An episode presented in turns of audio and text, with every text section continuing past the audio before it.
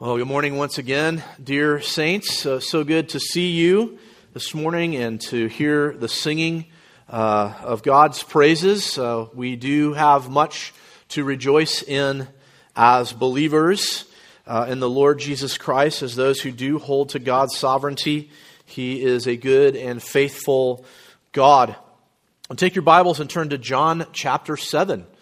John chapter 7. We're going to be looking at verses 25 through 31 this morning. And along with those who are in this narrative this morning, asking this question where is he from?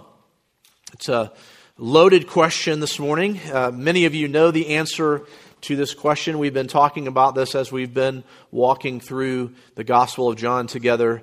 Yet we see sort of a, a new audience here at the Feast of Tabernacles uh, where Jesus is currently in John chapter 7. And uh, since it's been a while uh, uh since we've been in uh, the Gospel of John, a bit of review is in order. Jesus is at the Feast of Tabernacles, or the Feast of Booths is another way it's called, and he has gone up secretly, knowing that the religious leaders are looking to kill him. And so uh, it's not his time yet. He's told this to his brothers. In fact, he uses the phrase in our text today it is not uh, his hour, or, or at least the uh, author, John, says that about uh, the inability of the religious leaders to capture him. It is not his hour, it is not his time to die, yet he, in this setting, continues to proclaim uh, who he is. He reveals that he is aware of the fact that they're looking to kill him, and though he has done good by healing a man on the Sabbath, they seek to kill him because he is breaking their understanding of what it means to keep this law. And as well, beyond that, we already understand that they're seeking to kill him because he has called himself God's son and therefore making himself equal with God. But even with all of this, there is inaction on the part of the leaders to do anything to him. And this is where we pick up in the narrative uh, today. So, one more time, uh, if you are able to, would you please stand? I know we've had you up and down quite a bit on Sunday mornings here, but uh, John chapter 7, I'm going to read aloud as you follow along, verses 25 through 31. I'm reading from the ESV this morning.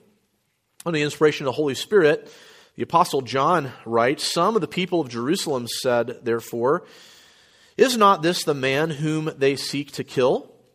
And here he is, speaking openly, and they say nothing to him. Can it be that the authorities really know that this is the Christ?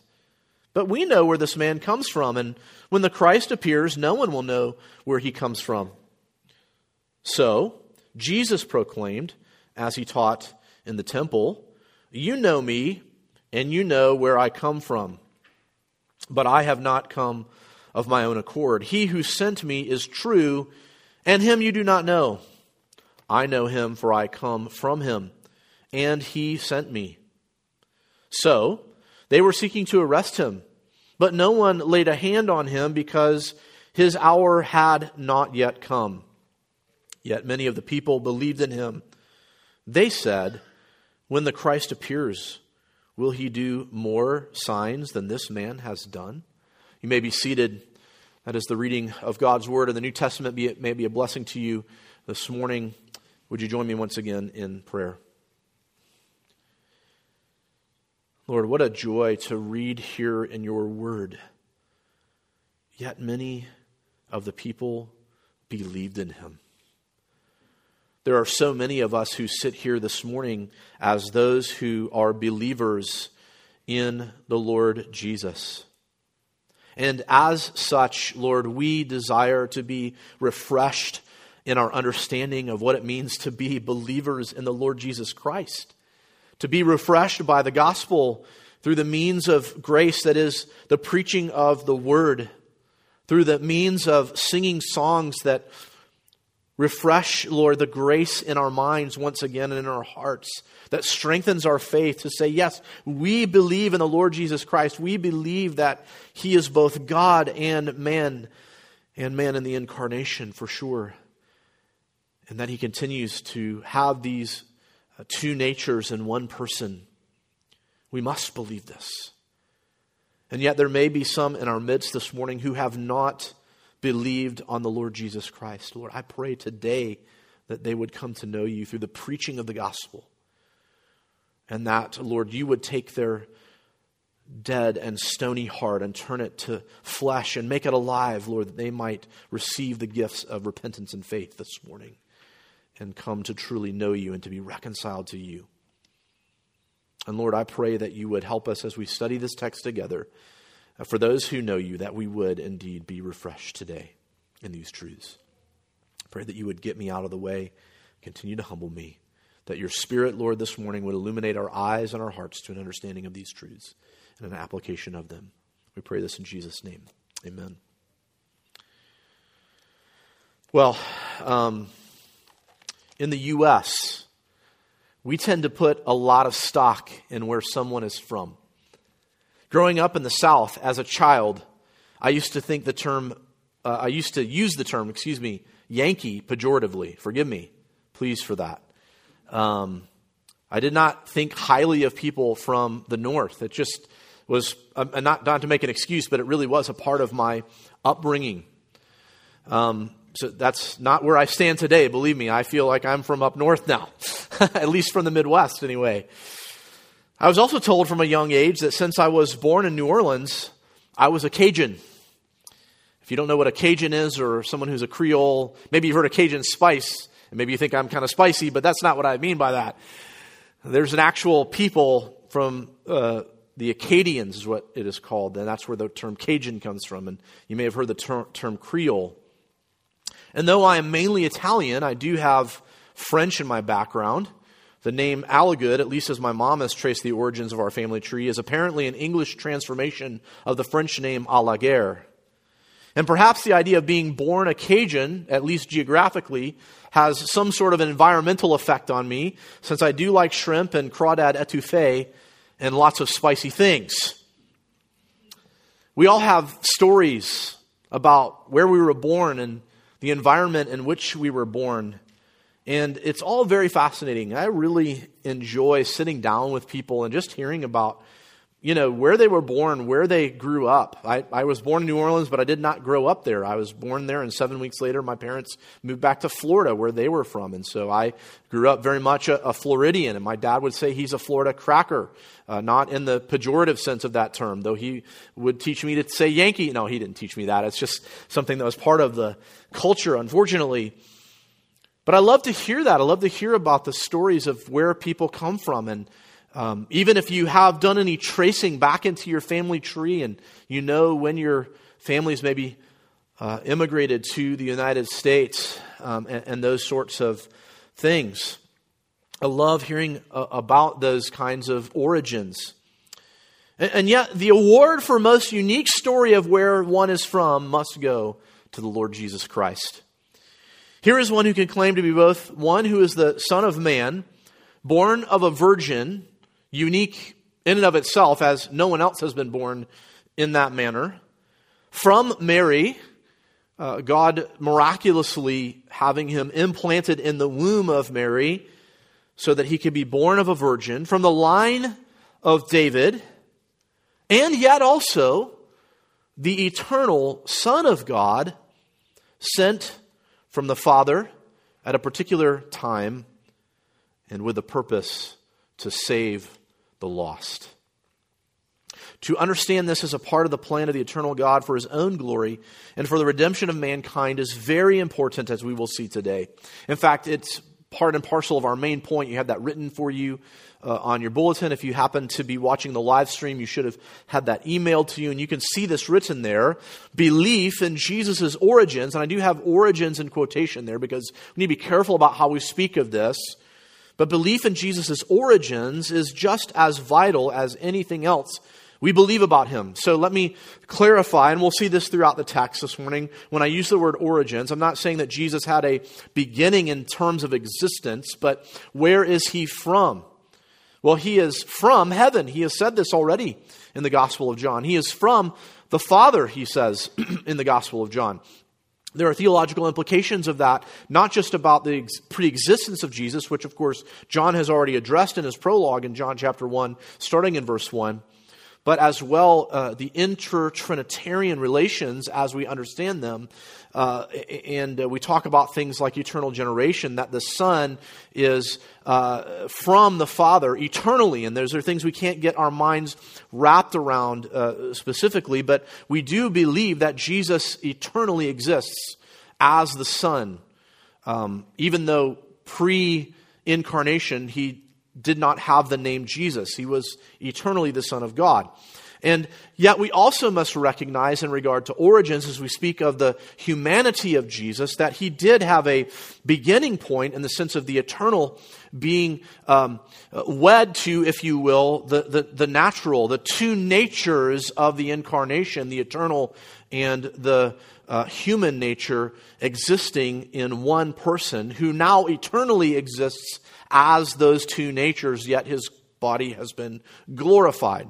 That's a whole lot of information to take in, but that is the basis, that is the understanding we have from Scripture that comes forth not only in this passage, but as we synthesize the Scriptures together to understand these matters theologically. So, this morning, I want us to see three stages in the discussion around the origins of Messiah. And that is how this conversation is really framed it's really framed around this idea of Messiah. So, the idea that Israel is awaiting one who would come to fill, uh, fulfill the prophecies in the Old Covenant, one who would come to, uh, in many ways that were understood, in many ways that were not understood, as we see in the unfolding of the Gospel of John, to fulfill those prophecies and even fulfill typologies, the ways in which typologically, we can look back and say um, these were echoes or foreshadowings of who the Messiah would be. And that is very much on the mind of Israel. Um, in the days of Jesus. And, and, we could probably even say on the minds of some of uh, the Jews that even live today. So, three stages, though, in the discussion of this this morning. The question, number one, of Messiah and his origins. This is where we begin. The question of Messiah and his origins in verses 25 through 27. In response to what they have just heard, the people have a question about Messiah. Look at what it says in verse 25. Some of the people of Jerusalem, therefore, and, and that just indicates the things that Jesus has said previously about himself and, and sort of the things that they have gathered about who Jesus is. This raises a question about who this man is and then about who Messiah is. Look at what it says. Is this not, uh, is not this the man whom they seek to kill? And here he is speaking openly, and they say nothing to him. Can it be that the authorities really know that this is the Christ? So they're hearing Jesus and what he is saying. They are aware, at least tangentially, about what he has done. Some of them uh, are certainly from outside of the region of Jerusalem coming here for the Feast of Tabernacles. So they've perhaps heard of what Jesus has done and said. And, and, and, and they're hearing him now speak these things about being sent from the Father, or being sent from God, and having the authority from God to teach these things, and, and, and, and all the things that are found uh, previously. And, and some of them have already accused him of having a demon. And, and so we're just continuing to kind of have this conversation about who is this. And now, as they hear these things, the, the crowd's kind of wondering, like, why haven't the authorities stepped in at this point? Why have they not said anything? Is it because they think this could be the Messiah? Very important question, a question that the authorities do not like that people are asking, as we'll see in the following passage that we'll look at together in the coming weeks. But it's interesting where this discussion goes. They have been witness to things that have never been seen before. And remember, they have only ever been taught from the Old Testament. And so they're thinking about these things. Again, we see the crowd at the end of this passage. Uh, will the Messiah do more signs than this man has done? What do they know about what Jesus has done? What do they perceive about the things that he has done? Remember, miracles are not an everyday occurrence. They occur in time periods and for only a season. Think of uh, these kind of three big uh, instances, if you will. You kind of have Moses and Elijah and Elisha. And so, kind of those last two compressed together there because Elijah uh, or, or, Elisha receives the mantle from Elijah to continue that prophetic ministry. But, but really, these sort of major occurrences of, of um, miracles only happen at certain times and for brief times. Not that God doesn't work, uh, for lack of better terms, supernaturally uh, throughout the Old Testament. We really only see people performing miracles as a prophet in very few seasons. Uh, these really are kind of the big three until Jesus comes to earth. So, so think about the time uh, of uh, Elisha's ministry ending up until Jesus uh, steps foot on, on the earth. And what is the gap of the miraculous? What has been recorded, at least in Scripture? It's a, it's a huge gap. But the question that leads to the messianic sort of question here is about who Jesus is and what the religious leaders are seeking to do. Well, the question may be who are the people who are saying this? And I've sort of addressed this already, but it seems like there are those who are there who have witnessed what Jesus has done, and then there are those who have come into the region uh, from outside of Jerusalem to the uh, Feast of Tabernacles in order to be a part of that, and they really have only maybe heard about these things, and now they're seeing it. They're witnessing Jesus and uh, say these things, and they're saying, "What is going on here?" It's clear that at least whoever they are, they are aware of the plan to kill Jesus. Isn't that interesting? That that is known. Is not this the man whom they seek to kill? Now it seems like, uh, if you look earlier in this chapter, that this is kind of word that's spreading because what does it say earlier there in chapter 7? It says that um, they were going throughout the feast looking for him so that they might arrest him. And certainly they make it aware that they want to kill him. Yet they also recognize, even though there are threats, the religious leaders are not doing anything, even though Jesus is speaking and proclaiming openly. And so they're looking at this man now proclaiming who he is, talking about being sent from God. Some have accused him of being a demon, and others are saying, wait, hang on a second. Is this not the one that they're seeking to kill? And yet he, here he is speaking openly, and they're not doing anything. And this leads to this greater question if they're not seizing him, perhaps he truly is the Messiah. And as I mentioned, this certainly doesn't make the uh, religious leaders very happy, as we'll see later on.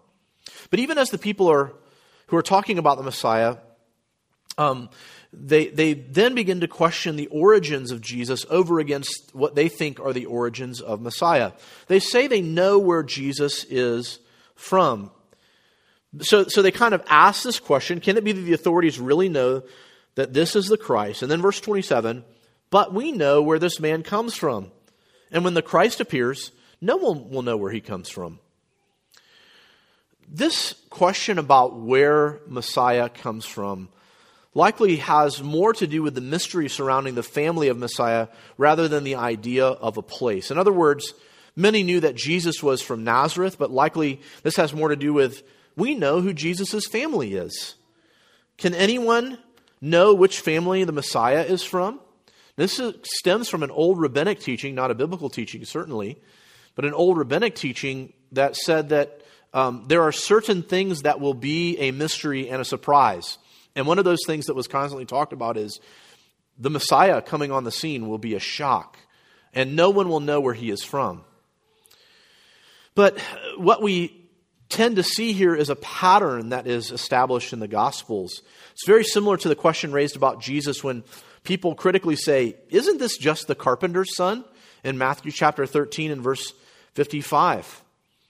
In other words, they're looking at uh, Jesus and they're saying, well, maybe the authorities aren't going after him because he's the Messiah, but hang on a second. This is, this is Jesus. He's from Nazareth, he's the carpenter's son. We know who he is. So, perhaps in one sense, God is beginning to work through the false teaching that they have been taught. Maybe we can look at this in a positive way. they're, they're just beginning to, their minds are beginning to churn about what do we, what have we been taught about Messiah? And, but we know where this man is from. Can, can anybody know where the Messiah is from? And, and really, even if that is so, we really come back to this issue of the identity of Jesus that we've been seeing come up in Gospel of John over and over again. It's a constant question in this gospel, and it's one that he constantly addresses. We're not going to see something spectacularly different in what Jesus says here in a moment, but we come once again to realize what Jesus says earlier is true. They are unwilling to believe, many of them, not all of them, as we see, praise the Lord. Some come to believe in him here, but they are not willing to believe because they are not drawn by the Father. Essentially, he says, I keep telling you who I am, where I have come from, and yet you will not believe because the Father has not drawn you. The answer to this question of Jesus' identity is not up to us or anyone else to decide. The question is not, what does Jesus mean to me? Or anything like that. The reality is, what Jesus says concerning himself is the most important thing. What is your answer to the question, who is Jesus? Again, we go back to our main point. We must believe the truth of who Jesus is, who he says that he is, where he says he comes from. In one sense, we say his origin is from the Father, in the sense not that he was at any time created, he is eternal, but he comes from the Father. Uh, one uh, person says he comes uh, from being with the Father to be with us. John chapter 1 indeed says that, does it not? He came and put on flesh and dwelt among us. What is your answer to the question of who is Jesus? Is he the long awaited Messiah? The answer to that that Jesus gives here is yes, he is. And where does the Messiah come from? He comes from the Father. And we know as well that he is born in Bethlehem, what we heard in our text this morning. So, he is also from the Father, he is also when he puts on humanity from Bethlehem and then from Nazareth, from Galilee. This question that we asked this morning, it is the most important question, and as is the way in which you answer it, so important. We either take Jesus at his word or we deny the whole thing. Kids, remember last week I gave you something for, for you to hang on to. So, parents, pay attention to this. Maybe write it down and speak with your children about this later. later. Kids, let me just say this what Jesus says is always true. What Jesus says is always true. What Jesus says about who he is and where he comes from, he never lies. Hang on to that. Adults, we need to hang on to that. What Jesus says is always true. This question about the origin of Messiah leads to Jesus responding to their queries. Don't our hearts just kind of long for a response from Jesus when these kinds of questions are raised about his origins or who he is? Look at verses 28 and 29. So Jesus proclaimed. This word means here, uh, maybe some of your translations actually say this. He cries out as he teaches in the temple, You know me, and you know where I come from. But I have not come of my own accord. He who sent me is true, and him you do not know. He begins by saying and proclaiming, You know me, and you know where I have come from. It's really interesting that Jesus does this while he's in the temple, the center of worship in uh, Israel. that he would proclaim these truths about himself in the very place where people would gather to worship. Jesus eventually says that the, the location of the temple moves from him, uh, moves from the temple to him, to, the, to his body. He talks about the, the temple being torn down and being raised again in, in three days. He speaks of the temple of his body. And so here he is in the temple, the centrality of, uh, uh, uh, of Israel, Israelite worship, uh, proclaiming a reason that he ought to be worshiped. He says, You know me, you know where I come from. Likely there's sort of a double sense here. You know I am from Nazareth and who my family is, but you also have heard me say, I am from the Father. Uh, at this point, Jesus is holding them to a standard of what he has proclaimed.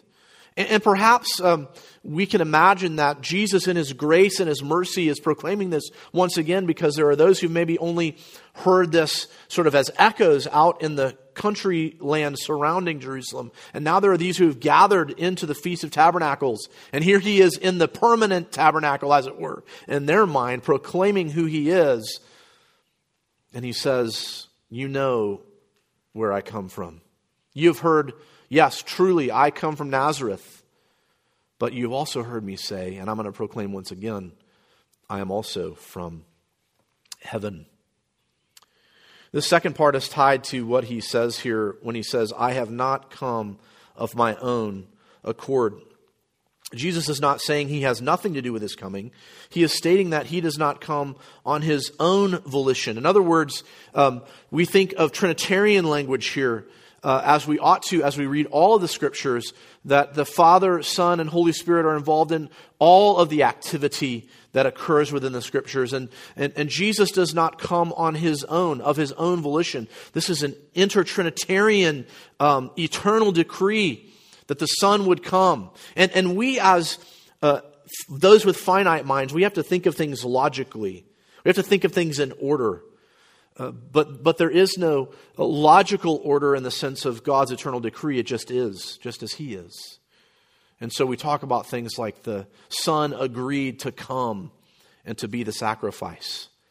And we talk about uh, things like the Pactum Salutis. It's a big um, uh, Latin phraseology that you can write down and impress some people with over lunch. But it is this idea that between the Father and the Son, there is a pact that He would come and redeem a people for His own. We use these kinds of terminology to, to help us think through this idea that Jesus is saying, This is not just of me, He has been sent. This is, again, this theological point that we come back to over and over and over again when Jesus uses this kind of language. There's this eternal relationship. The Father is always the Father, the Son is always the Son, the Spirit is always the Spirit. And the idea of the Son being the eternal Son, always, uh, eternally, is worked out in space and time in the sending of the eternal Son into the world in the incarnation. Now, listen, this is something that our finite minds cannot get uh, wrapped around completely, but we understand this. The Son is sent from the Father, and in space and time, this occurs at the incarnation. The Son comes into the world and puts on humanity. Further, Jesus says of the one who has sent him, that is the Father, of course, that the Father is true and they, they, they do not know him. That the Father is true, that they do not know him. This again is a slap in the face to the Jewish people who thought they had exclusive right to God. Uh, Jesus is saying, Look, if you knew the Father, then you would recognize who I am. Because the Father has revealed this to you in the Scriptures, and you search the Scriptures to find salvation, and yet, as you search them, you do not find me. That is what the Scriptures are pointing to, is the coming of Messiah, the coming of the Lord Jesus. You know, in a sense, they do have rights to God. Uh, Jesus is continuing, uh, continuing the idea that if they do not believe in him, they do not truly know the Father. In other words, you had this information, but you have not done well with it, so that you do not recognize me. Look at John chapter 5, just a page over for many of us. Keep your finger in John 7. John chapter 5, verses 37 through 38. This is absolutely condemning language as Jesus speaks to the Jewish people who have the scriptures, who, in some sense, uh, as I said, have the, the, the, rights to knowing God. But listen to what Jesus says here in verse uh, 37 And the Father who sent me has himself borne witness about me. Where has he done that? He has done that in the scriptures, particularly the Old Testament scriptures. And the Father who sent me uh, he uh, me has himself borne witness about me. His voice you have never heard. His form you have never seen. and you do not have his word abiding in you, for you do not believe the one whom he has sent. This is an echo again of that sentiment back in chapter 7. You know me, and you know where I come from, but I have not come of my own accord. He who sent me is true, and him you do not know. On the other hand, Jesus says, verse 29, I know him, for I come from him, and he sent me. On the flip side of this conversation is that, once again, inter-Trinitarian relationship. Jesus knows the Father. He, they have an intimate, eternal knowledge of one another Father, Son, and Holy Spirit. Because they've eternally existed in one essence, and yet two persons, and then we think of the Spirit, three persons. We see again this eternal relationship is played out in the Father sending and the Son coming. To what end has the Son come into the world? Well, he says to seek and to save that which is lost. However, he does that to the end that the Father is glorified, and that, and that as this becoming all in all, the Father, the Son, and the Spirit are mutually glorified. Listen, church, can we just pause for a moment and think about this? We're so quickly uh, distracted, so easily distracted. There is no greater goal in all of the created universe than the glorification of the triune God. No greater goal. You may say, well, well, God saves us. Isn't that a great goal? Yes, and amen. And thank goodness He does. Thank Him that He does. Praise Him that He does. But to what end? To the glory of his holy and righteous name. He is the only one who deserves glory and worship. Again, we wrestle with our own agenda of self praise, and the unregenerate cannot get away from self praise. They seek the praise of men and lift themselves up to be God, just as it began in the garden. Are you willing to bend your knee to Christ? There is coming a day when you will, regardless, and for those who haven't done it on this side, it will be too late. I plead with you today turn to Christ. Kids, let me just say a simple word this morning for you to hang on to. Parents, encourage your children with this this afternoon. Maybe read through this and think about this point. Jesus is who he says he is. Jesus is who he says he is. He, everything he always says is true. Everything he, he, he says is always true. And Jesus is who he says he is. Believer, are we daily leaning on Jesus and trusting that he is who he says he is and that he will fulfill his promises? Are we meditating upon his word and those promises and believing that he is the yes and amen to God's promises? He is the only Savior and righteous Lord who has come to seek and to save the lost. And he, along with the Father and the Spirit, are transforming us into his image. Our goal is to glorify him and love him, tell others of him, and then love them as we are telling them about him and loving the church as well. This is not done in our own strength, but just as God justifies us by his grace through his Spirit, he is also sanctifying us. He is also making us into the image. Well, some of the crowd and the leaders are not pleased with Jesus' assessment that they do not know God. Others, however, we see fall under conviction, and this leads us to our final point. Number three, actions taken toward Jesus in verses 30 and 31. Actions taken toward Jesus. So they were seeking to arrest him, but no one laid a hand on him because his hour had not yet come. Yet, many of the people believed in him. They said, when the Christ appears, will he do more signs than this man has done? The goal of the religious leader, and at least some of the people, after they hear these words from Jesus, I mean, you have to imagine some of these people have heard everything that Jesus has said publicly, and it's just starting to pile up and pile up and pile up. And some are saying, This is it.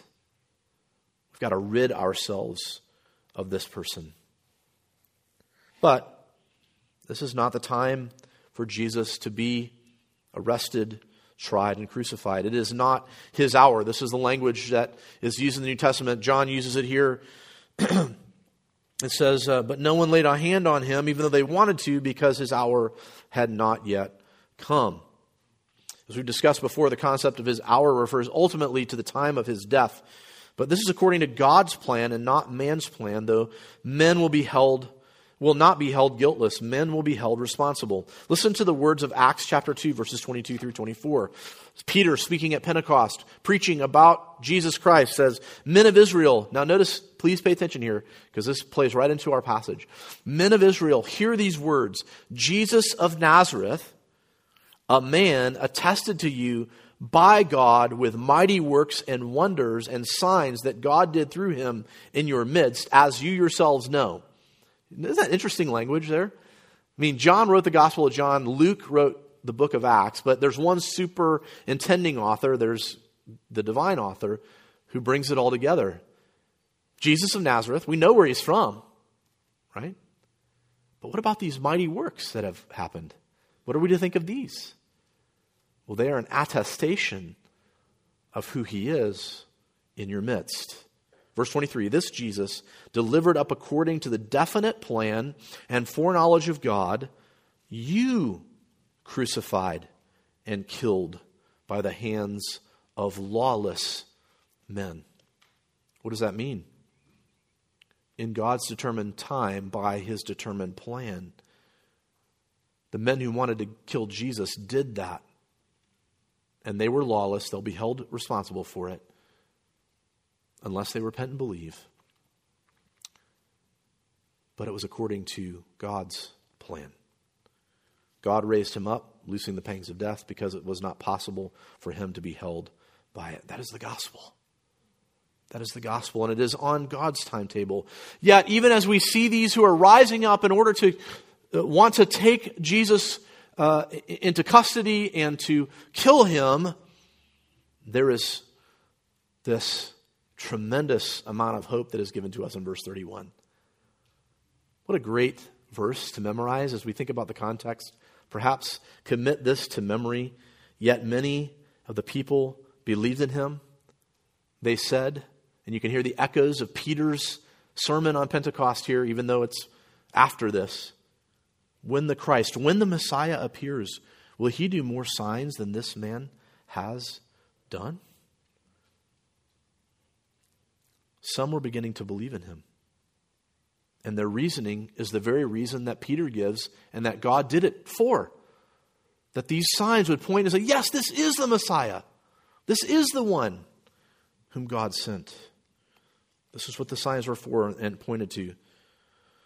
I wholeheartedly believe that God is sovereign in the saving of people and that God is not only the God of the ends, He is the God of the means to those ends.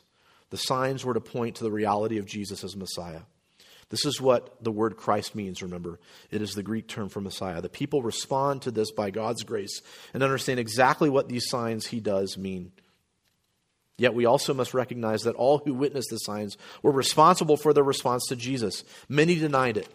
And yet here we see some trusted. Kids, a little bit longer one here, okay? Believe in Jesus and continue to believe in Him. He is the only way to be made right with God. Children, believe in Jesus and continue to believe in Him. He is the only way to be made right with God. As believers this morning, we need to be committed to not having a simple understanding of who Jesus is and what he has come to do, but to seek to study, believe, and love the fullness of what God has done for us in Christ Jesus. This takes the hard work of studying the scriptures and wrestling with the revelation that God has given us. The deeper we dig, the greater our sense of awe and wonder, and the greater our worship. There's a reason for the plan of the Trinity. I'm sorry, there is, there is a reason that the plan of the Trinity was not for the Son just to be beamed down on Friday and be crucified and then raised on Sunday. And we have just glimpsed a part of that this morning once again. Believer, worship the triune God this morning. Seek to honor and love him. Proclaim the gospel truth to others and encourage one another with these truths that we study together this morning. And then, lastly, for those who have not trusted Christ, I plead with you this morning to see what is proclaimed here in this text. know that Jesus is God and he came to us from the Father. He put on humanity, humbled himself, lived righteously in the place of sinners, took the death and penalty deserved by sinners, and victoriously rose from the dead three days later. And he is coming again. And if we have believed in him, we are going to be with him, or we are condemned because we do not believe in him. Would you pray with me? Lord, thank you for these truths. I pray that you would plant them deep in our hearts. Help us as we meditate upon them and pray to you because of them. For those of us in you, Lord, we pray that the Spirit would continue to do a work of conforming us to the image of Christ. Lord, may we rejoice today in what we have seen and be uh, encouraged again by the refreshing of the gospel truth in our hearts this morning. And yet, for those who do not know you, who may be in our midst, Lord, I pray that the gospel and your spirit would convict them of their need to turn to you in faith. We pray this in Jesus' name. Amen.